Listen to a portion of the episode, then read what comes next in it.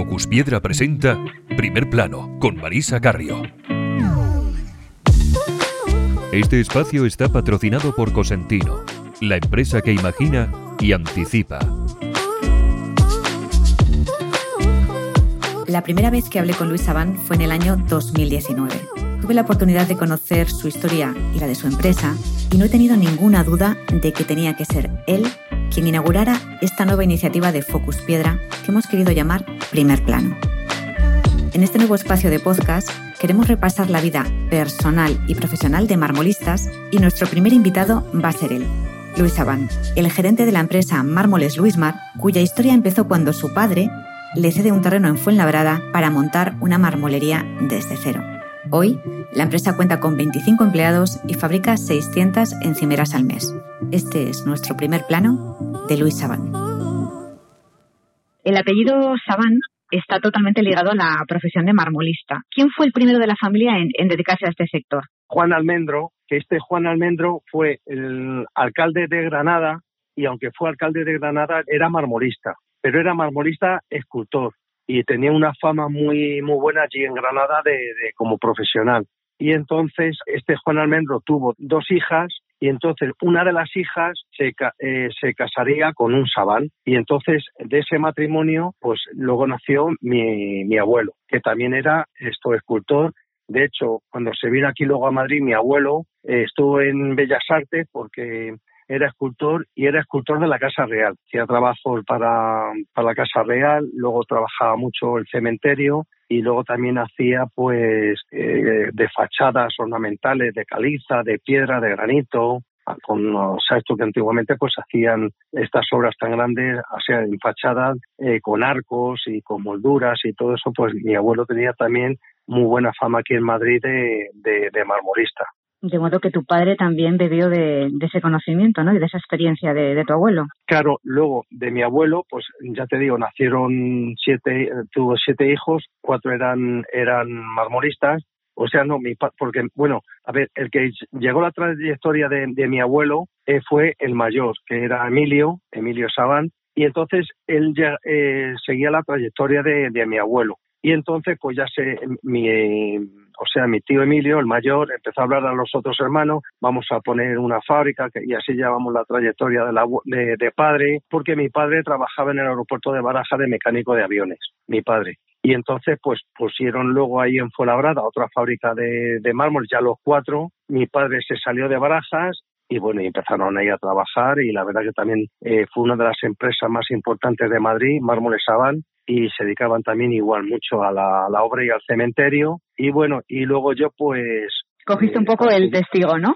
Cogí el testigo, pero vamos, yo hice maestría industrial delineante, era delineante, luego empecé a hacer aparejadores, lo dejé, y entonces pues me dijo mi padre, oye hijo, dice, pues si quieres ahí en el terreno que tenemos, pues te pongo una navecita y, y sigues tú tirando para arriba. Y la verdad que lo hicimos así de esa manera y, y empecé yo solo trabajando con mi mujer, que éramos novios, vamos, yo tenía eh, Marisa, me parece que eran 20 años, ella 18 años, y empezamos en la fábrica, yo con 20, ella 18. y, unos jovencísimos. Sí, jovencitos. Y entonces pues empezamos a tirar para arriba, para arriba, y la verdad que, que desde el primer año, primer año no, pero ya el segundo año la verdad que empezamos a tener muchísimo trabajo y empezamos a tirar para arriba como un cohete. La verdad que, que nos iba muy bien la cosa y, y trabaja, eso sí que trabajado mucho, eso sí. Pero me gustaría que me contaras tu historia un poco desde el principio, porque tú naciste en Madrid, creo, en el 57.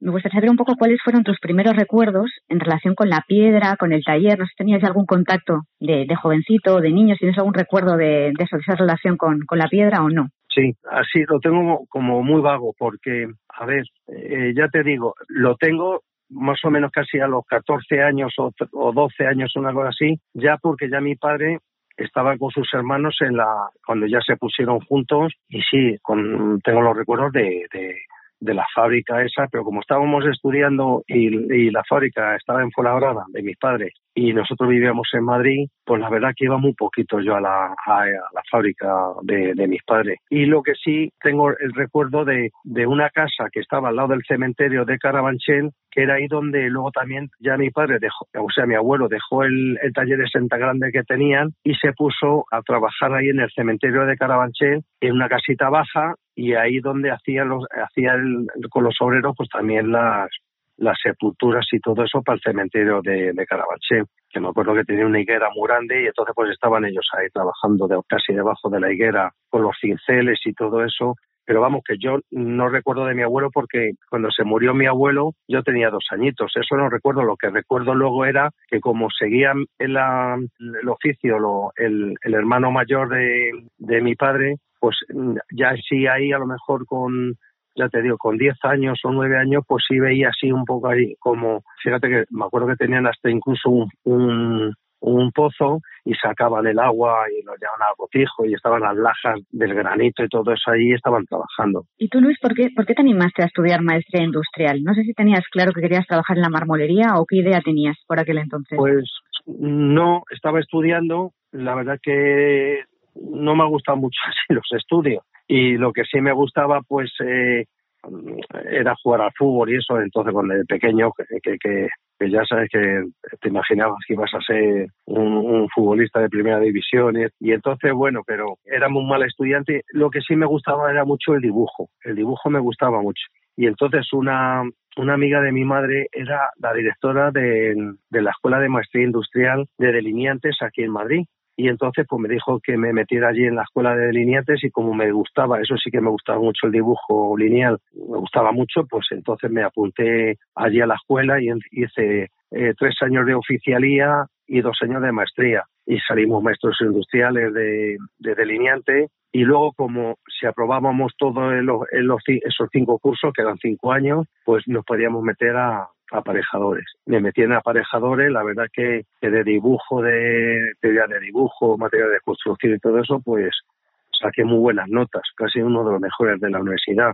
Lo que pasa que luego ya en, las cosas de cálculo, álgebra, geometría descriptiva y todo eso, pues la verdad que no me no era buen estudiante y entonces pues lo dejé y me quisieron llevar entonces en la escuela de maestría me quisieron llevar para Brasil porque en la escuela de maestría sí que era uno de los que mejor dibujaba de toda la maestría y entonces, pues en ese momento también me dijo mi padre de, que si te dijo, pues si quieres en el terreno que tengo, pues te pongo una, una navecita y empiezas tú ahí de, de marmolista. Y me, me gustó la idea, no me fui a Brasil por la escuela, me quedé aquí en Madrid y ya te digo, pues empezamos con un disco torpedo y una pulidora, mi mujer y yo los dos, éramos muy jovencitos y, y empezamos y la verdad que, que muy bien porque se veían los resultados año por año que íbamos cogiendo muchos clientes y bueno y de hecho pues hasta incluso a los cuatro, cinco o seis años ya de tener yo la fábrica ya se ve oía por ahí, mira que ahí hay un marmolista, un chaval jovencillo que trabaja, cómo trabaja las encimeras y hace unos trabajos muy bonitos y bueno, y empezamos ahí pum pum pum hasta lo que somos ahora. Luis más. ¿Y cómo fueron esos primeros clientes que conseguías? ¿Cómo te lo, te lo tenías que trabajar para, para, porque empezar desde cero significa tener que picar a pues muchas puertas, me imagino, ¿no? Tocar a muchas pues, puertas. Pues, sí, mira, eh, Marisa, eh, además cuando el primer año, la verdad que me entró mucha agonía porque pues, el primer año no, no, vamos, es que de hecho yo creo que no hice, no hice nada, pero ya empecé a hacer, tuve la, la, la, imaginación de hacer las encimeras de los baños y entonces pues yo iba a un carpintero, me hacía los muebles de madera con sus cajones, sus puertas y yo le ponía una encimera en la parte de arriba con sus faldones, con el techo paloma, entonces se llama mucho, los medio baquetones, y me iba pues a todas las tiendas de, de Madrid como Sanamientos Pereda, eh, Calvo Munar, Cándido González, La Guardia, eh, eh, Sanamientos Rubio, los mejores, las mejores casas de Madrid de, de de baño y de cocina y todo eso, eso es lo que yo te he nombrado. Y entonces pues iba con una furgoneta y entonces pues metía cuatro o cinco modelos en la furgoneta de encimeras con el, con el mueble de madera,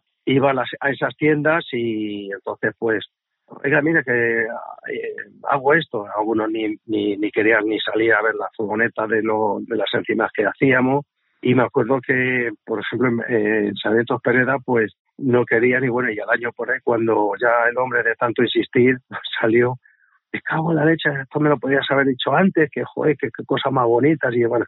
Y empecé ahí, empezamos a hacer muchas encimeras de baño y luego también dio la casualidad que ahí en Fuenlabrada pues estaban casi todas las empresas que se dedicaban al free industrial estaban ahí en Fuenlabrada. Y entonces, bueno, pues empecé con una empresa. bueno, en total. ¿Y qué trabajos hacías para las empresas que se dedicaban al tema del free industrial? ¿Qué tipo de trabajos hacías pues para, ellos? Sí, pues mira, eran eh, carniceros, los, pescaderos, los fruteros, todos todas las repisas de los mármoles para donde luego ponían ellos la, eh, la, carne y todo eso, pues lo hacía, los frentes de las, de las vitrinas, eh, hacíamos mucho de onis, los frentes iban de onis de granito y luego ya te, luego lo que son las tapas, esas iban todos de blanco macael. Y entonces, bueno, pues en Folabrada, pues casi yo creo que habrían casi 30 empresas de, del frío industrial y los trabajaba todos. Y hacíamos, la parte de la vitrina, pues ya forrábamos también los chapados de las carnicerías, luego empezamos a hacer muchas cafeterías, restaurantes,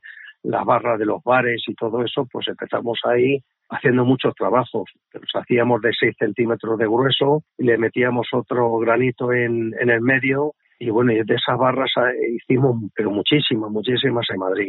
O sea que al final conseguiste hacerte un hueco en el sector y, empezar a coger clientes. ¿Qué, diferencia hay? ¿Cómo habéis evolucionado en los últimos 20 años de lo que hacíais, de eso que me estás contando que empezasteis a hacer cuando arrancabais, a, lo que estáis haciendo ahora? Pues a la evolución ha sido más que nada en maquinaria, porque lo que es el trabajo, sabes tú, Marisa, que hay gente que se dedica al cementerio solo y se dedica al cementerio. Hay gente que se dedica a la obra y hace solamente obra. Y nosotros, sin embargo, hemos hecho obra, pero obra pequeña, pero de mucha calidad. O sea, en cuartos de baño para arquitectos, eh, arquitectos, decoradores. Eh, hacemos obra pequeña, pero bien hecha. A ver si me entiendes que te digo yo que lo otro no esté bien hecho. Pero era eh, como más, más dedicación, sabes tú que los cuartos de baño y la, y la decoración pues son otro tipo de materiales. Hacíamos mucho de eso y luego también empecé, yo creo que el primero que empecé a hacer en serie, así en gran volumen, fuimos nosotros las encimeras de cocina. La encimera de cocina empezamos a hacer luego para las tiendas, mm, encimeras de baño, y entonces es lo que seguimos todavía haciendo. Eh, nos dedicamos mucho a la encimera, sobre todo el, casi el, el 70% es encimera de cocina y obra en general, pero ya te digo, obra, obra pequeña de con eh, decoradores, arquitectos, pero no, obra grande, grande, grande, nunca la, la he hecho yo. ¿Y cómo ves tú ahora, Luis, la, la profesión de marmolista? Pues bien, bien. De hecho, tengo mis dos hijos que están ahí con nosotros, que estudiaron, tener la carrera de empresariales y no encontraron entonces en ese momento nada de lo suyo y les dije de irse allí a la fábrica. Empezaron ahí con nosotros de, de pues casi, aunque tenían carrera, pero les dije que a barrer la fábrica y eso, y se empezaron a integrar. De hecho, el mayor está en como jefe de taller, que es el que ve todos los trabajos y de hecho sabe usar todas las máquinas. Y luego el pequeño, pues ese pues está con, con otros medidores que tenemos, pues está midiendo cada uno por su, por su cuenta. Y mi mujer que está en la oficina y yo porque estoy revisando también todo y eh, las grandes obras y eso pues la, la, llevo yo. ¿Qué es ahora mismo cuando echas la vista atrás, que es un poco de lo que estás más orgulloso de lo que, pues de cómo empezasteis, en el punto en el que estáis ahora, que es un poco de lo que estás más orgulloso de, de lo que estáis haciendo y lo que habéis conseguido y un poco qué, qué, qué te gustaría, no sé si, si crees que has tocado techo o si todavía te quedan cosas como por hacer. Hombre, techo yo creo que no, nunca se eh, das con el techo, pero lo que sí, desde luego, que lo que estamos haciendo es hacerlo, hacerlo bien, eh, dejando bien a los clientes, hacer bien los trabajos para que los clientes se queden contentos. Y yo creo que, que si sale otras tecnologías de como, mira cómo ha salido, por ejemplo, eh, siempre estábamos acostumbrados al mármol y al granito. Salió los cuarzos como Silestone y, y también nos pusimos con los compactos han, salido ahora los porcelánicos y también nos dedicamos a hacer porcelánico y bastante. O sea que lo único que tienes que, vamos, pienso yo para mí, para mi modo de ver la empresa, es pues estar al día, tener buena maquinaria, tener un buen equipo de trabajadores que tenerlos contentos y la verdad que tenemos ahí unos obreros que estoy muy orgulloso de ellos porque nos llevamos muy bien ni son gente trabajadora y entonces pues ni que sean profesionales. Porque más o menos cuando vemos que uno quiere como mirar para adelante pues lo que sí que la verdad que nos quitamos de, ese obrero. Y lo que sí hacemos es casi es coger a gente joven y enseñarlos nosotros en la fábrica. Enseñarlos y la verdad que, creo que tenemos muy muy muy muy buenos oficiales, muy buenos. Lo que son peones, que lo que hace que como salen casi con, eh, con oficiales muy buenos, pues hasta ellos mismos, pues al, al poco tiempo, pues a los cuatro o cinco años ya se hacen una, unos buenos oficiales, desde luego. Me decías que, que tus hijos ya trabajan en la empresa, de modo que la saga va a continuar, la saga Saban. Sí, eh, va a haber mármoles Luis Mar para rato. Eh, no sé si crees que te va a costar soltar lastre y cuando llegue el momento, que espero que sea dentro de muchos años, dejar un poco lo que ha sido tu vida profesional ¿no? y, y, cambiar de chip. No sé cómo lo ves, si, si, si ves que te va a costar. Pues no lo sé, Marisa. No creo. Bueno, no creo y si creo yo, es que no lo sé. Lo que sí sé de luego que tengo a mis dos hijos que son, vamos, fabulosos, son educados y a nosotros no nos contestan de mala manera ni nada y son muy, muy dóciles y entonces sí, están muy implicados en la empresa. Bueno, el mayor de hecho se levanta a las 5 de la mañana y se pone a trabajar a las 6 de la mañana allí hasta y se está hasta las 7, las 8 de la tarde muchas veces allí en la empresa. O sea que ellos implicados están.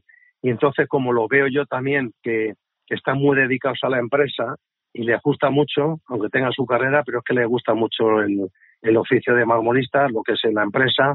Y entonces, pues, como yo veía, estoy viendo que ellos se implican mucho, pues para mí yo creo que va a ser más fácil dejar un poquito así como de lado un poquito la empresa, aunque siempre sabes tú que si los padres estamos ahí, pues echaremos un, vistazo a ver cómo va y eso, pero vamos, que yo creo que no me va a costar mucho. Para terminar, Luis, quería preguntarte un poco cuáles son los momentos más bonitos que has vivido a nivel profesional, los que estás más orgulloso y que tienes súper buen recuerdo de ellos. Pues yo creo que de todo, Marisa, porque la verdad que ha sido una empresita que empecé yo de cero con mi mujer, los dos solos, y ahora estamos donde estamos, que ni quiero ser ni más ni menos, no me gusta ser como soy y, y que la empresa que vaya como, como está, tampoco quiero ser una multi empresa y venga y no, no, ese no es mi, mi ideal. Mi ideal es que tenemos una buena empresa muy buena maquinaria, muy buena. De hecho, vamos a comprar otro chorro de agua y, que ya compramos hace tres años uno y ahora vamos a comprar otro. Tenemos allí una maquinaria de la mejorcita que hay. Y entonces, bueno, lo que sí queremos es como estar, en vez de estar tan agobiado como estamos, estar un poquito más relajadillos en el sentido del trabajo y por eso estamos comprando esta otra máquina que vamos a comprar, que no la van a tener dentro de dos meses, eh, de GMM y pienso comprar otro disco más, o sea que tenemos otros dos discos eh, de cinco ejes y esto, y entonces, pues la verdad que para mí todos los momentos han sido bonitos, Marisa, todos. Así es Luis Sabán, un hombre llano que ha dedicado toda su vida al taller y que presume de no tener grandes ambiciones. Aquellos inicios con la furgoneta, visitando tiendas a las que vender encimeras de baño, han acabado en una empresa que trabaja para más de 160 tiendas de cocina en Madrid. Menos mal que no tiene grandes ambiciones. Hasta pronto, Luis. Este espacio está patrocinado por Cosentino, la empresa que imagina y anticipa.